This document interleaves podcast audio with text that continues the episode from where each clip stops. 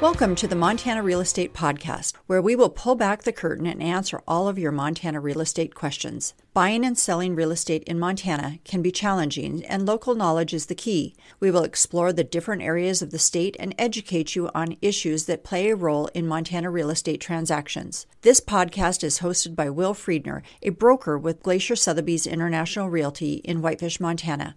Now, here's Will with today's episode. Hello out there, everybody. This is episode 27 of the Montana Real Estate Podcast, and this is your host, Will Friedner. And today, I'm sure you guys are all listening because you saw the headline and you're wondering what what could this be about. But anyway, it is it is a real thing, and it's not that I have a problem with Canadians. It's actually is about any foreigners that you may be buying a house from. I'm up in the northwest part of Montana, and we have a lot of Canadians that come down here. We're only four hours from Calgary, so we have a lot of Canadians that own houses around here, and in turn, a lot of Canadians that end up selling their houses down here. And so the reason I wanted to do this episode is there's a rule that I know that a lot of agents don't know about and and if you're not using an agent and you're buying something on your own. It's something that you need to be aware of too. But anyway it's there's a there's a rule or a law called FIRPTA and it stands for Foreign Investments and Real Property Tax Act and it started in 1980 but again, because this doesn't happen all that often, there's a lot of people that don't know about this and how this can affect you. If you're a buyer and whether you're using an agent or not, and you buy a house that's owned by a Canadian, or again, not to pick on Canadians, even though I play hockey and I like to pick on Canadians, it's any foreign person that owns a house that this applies to. If you buy a house from a Canadian, I'm just going to use Canadian. So again, nothing against Canadians, but it's easy and it's at the top of my head. So if you buy a house from a Canadian owner, they are required during the transaction, there is a holdback of 10% of the sale proceeds that needs to happen to make sure all the taxes are paid. And here's the catch if you're the buyer, you are responsible. So if, if you go ahead and buy a house and you're not sure they're Canadian, you kind of do it all on your own, which a lot of people are doing nowadays, and Canadian guy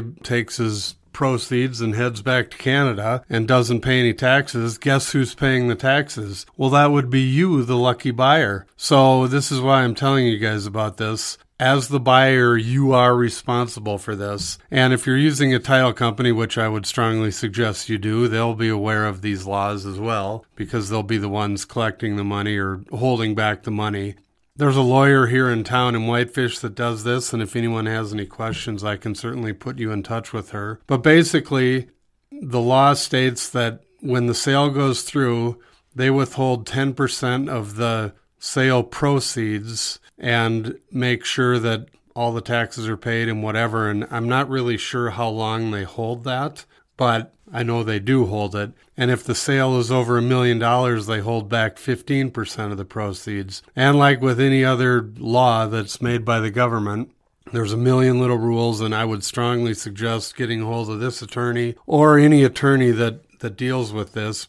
If you are buying a house, this is another thing you need to keep track of and think about because the last thing you want to do is be required to pay someone else's taxes. I mean, your taxes are bad enough the way it is. Everyone's taxes, who wants to pay them, right? So keep this in mind. Again, if you have any questions about this, please contact me and I can put you in touch with, with the, the lawyer that takes care of these things. Again, it's called FIRPTA and it is a real thing. And a lot of people don't know about this if you're the buyer of a house, it's your responsibility. So keep that in mind. And I would just like to thank everybody that's been listening for all these episodes. I've been getting a lot of questions lately from people, and that's awesome. And some of the things I get questions about, I will be talking about. So, again, if you have any questions about this or anything else, feel free to get a hold of me. All my contact information is at the end of this episode. And we will be back next week with another episode. See everybody then.